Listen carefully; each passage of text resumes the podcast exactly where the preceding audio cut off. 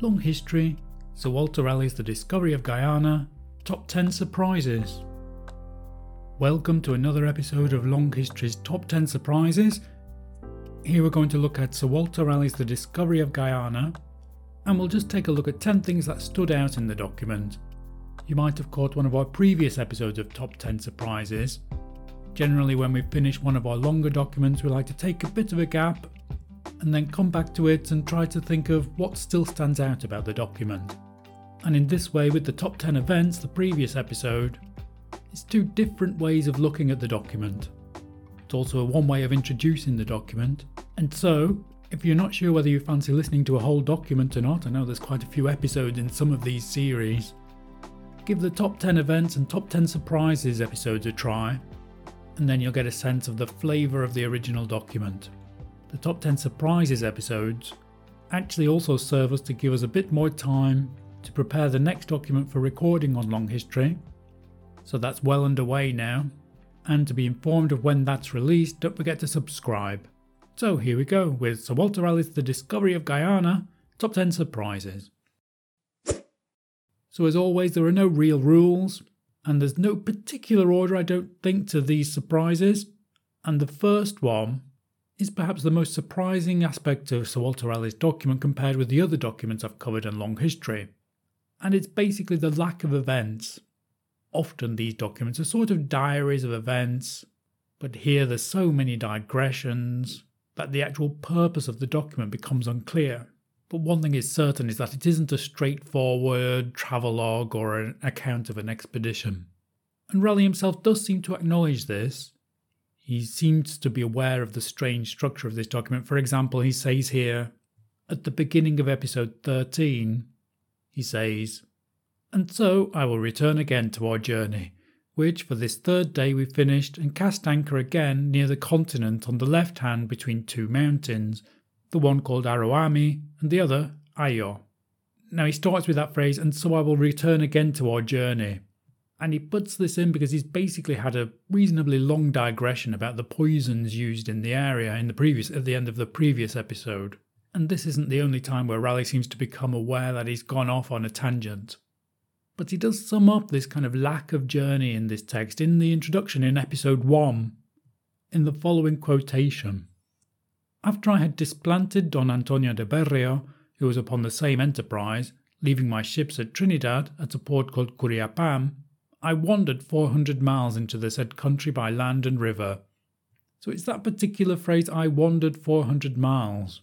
For such a buccaneering man, recounting apparently a great journey, just to say that you wandered around, is a kind of an interesting admission about your own journey. And if you've followed all of the document, you'll know that apart from episode 3, where he crosses the Atlantic to Trinidad, the journey itself only begins in episode 9, that's of 18 episodes, and is it by episode 15 and 16 is already turning back. So the journey itself, and it is a very long journey ultimately, with all the introductions and the long conclusion as well, the journey itself perhaps doesn't even take up a half of this document. So that's the first surprise here, where I initially thought this was going to be a travelogue, another travelogue, instead it turned into something else. So that's the first surprise that this is a different type of document. There aren't many events, and there isn't really much of a journey. The second surprise I've called the cliched enmity with the Spanish. And I'm not totally pleased with that phrase, but what I wanted to say here is that the Spanish are only the enemies. There's no intricacy to those relations, even despite the fact that Raleigh does have dealings with this Berrio man, as we'll look at later but it is clear and quite, I suppose, historically understandable that Raleigh understands the Spanish as being the enemy and pretty much nothing more. And he uses this enmity in a rather ma- manipulative way, perhaps, in the following quotation. This is from episode 15, when he gives his reasons for turning back, and giving yet another reason why he hasn't got so much gold. And he basically says in the following quotation he would rather leave on good terms with the local people than antagonize them and take their gold, and to behave like the Spanish and make them hate him. So there is very much relying on the English perception of the Spanish as the enemy and nothing more. He's even given it as a reason for his return. working with this notion that the Spanish can only be the enemies, can only be the bad guys, and that the English can only be the good guys in this scenario. Here's the quotation I would rather have lost the sack of one or two towns, although they might have been very profitable, than to have defaced or endangered the future hope of so many millions, and the great good and rich trade which England may be possessed of thereby. I am assured now that they will all die, even to the last man against the Spaniards, in hope of our succour in return. So the surprise there is the cliched enmity there. All of the local people will rise up against the Spanish and all of them will support the English. This is where the document becomes a bit unbelievable. So that's surprise number two.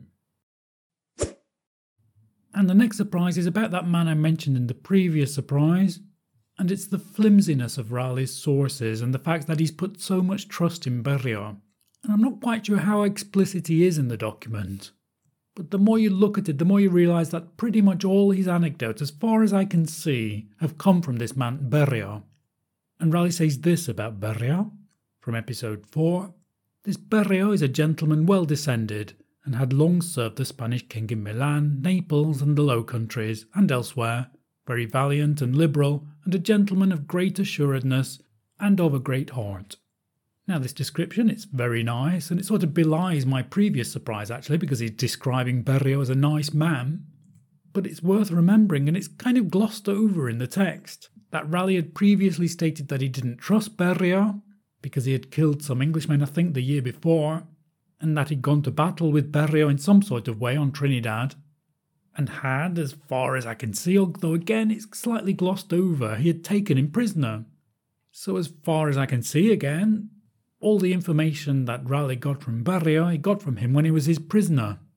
And despite all this, Raleigh just seems to believe everything he said and to recount it here.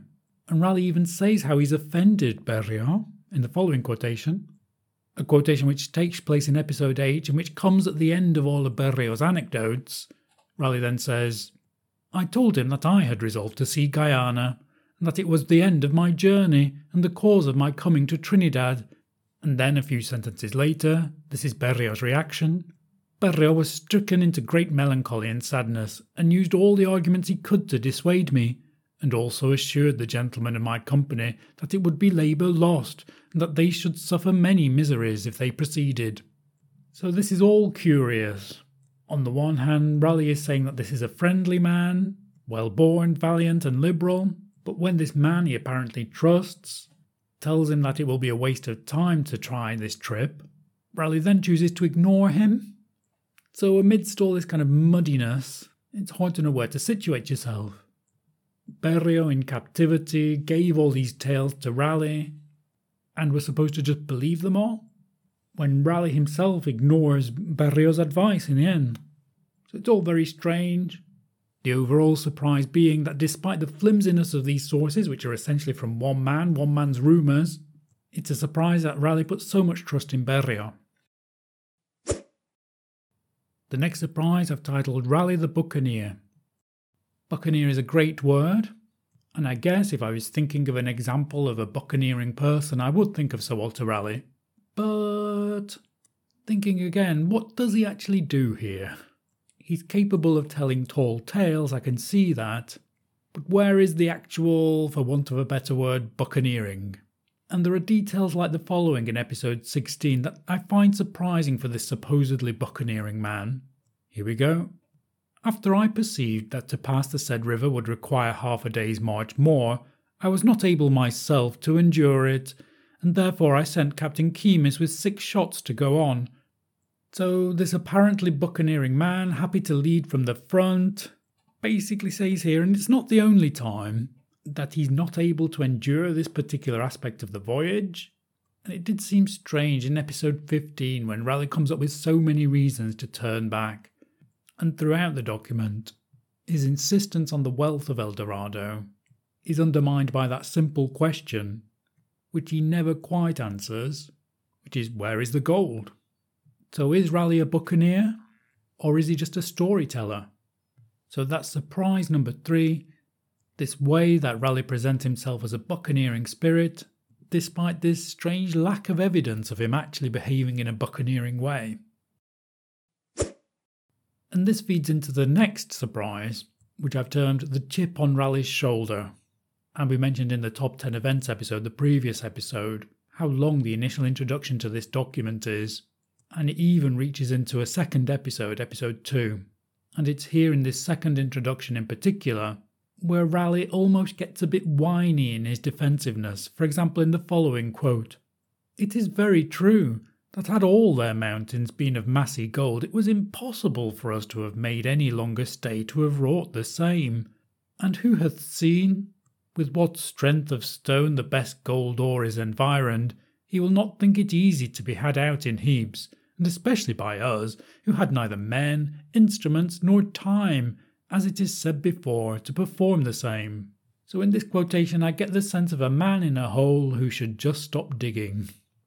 Okay, you didn't bring back much gold.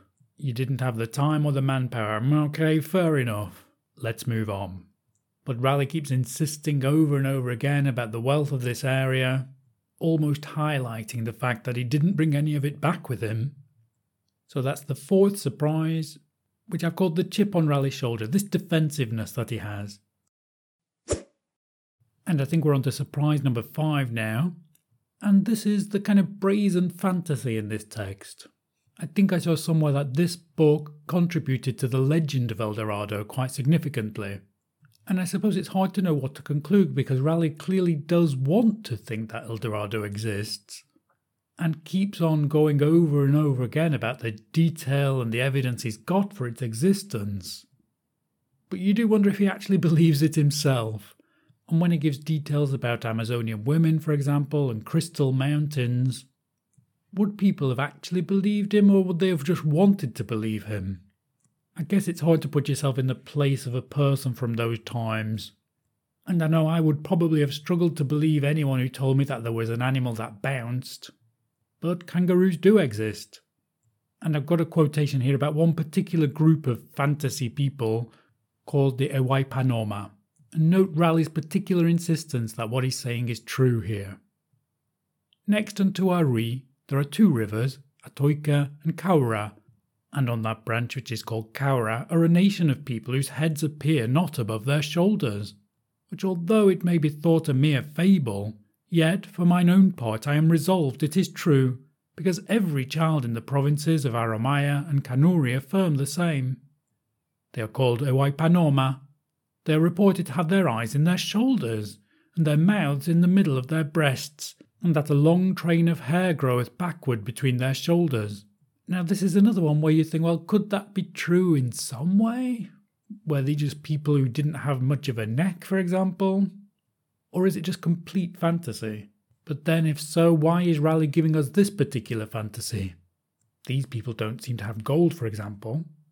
So it's just a curiosity and a very major feature of this text, the open fantasy that exists throughout it.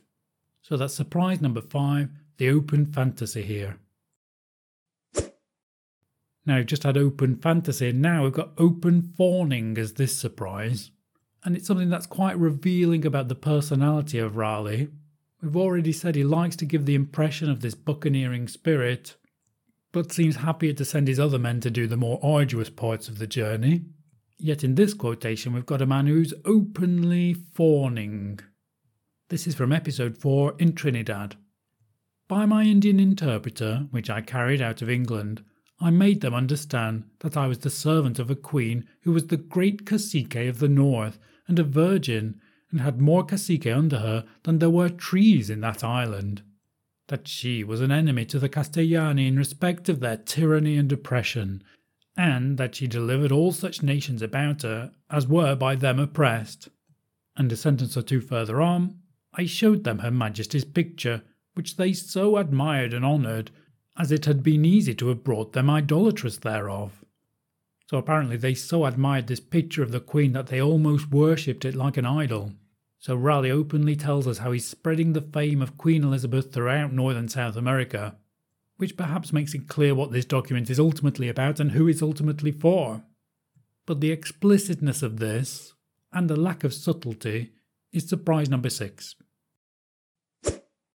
Now, surprise number seven, I wasn't sure what to call it. I've called it the padding, but perhaps it could also be called the blinding us with science. And for me, it's always something that sets the alarm bells ringing when there's actually too much detail.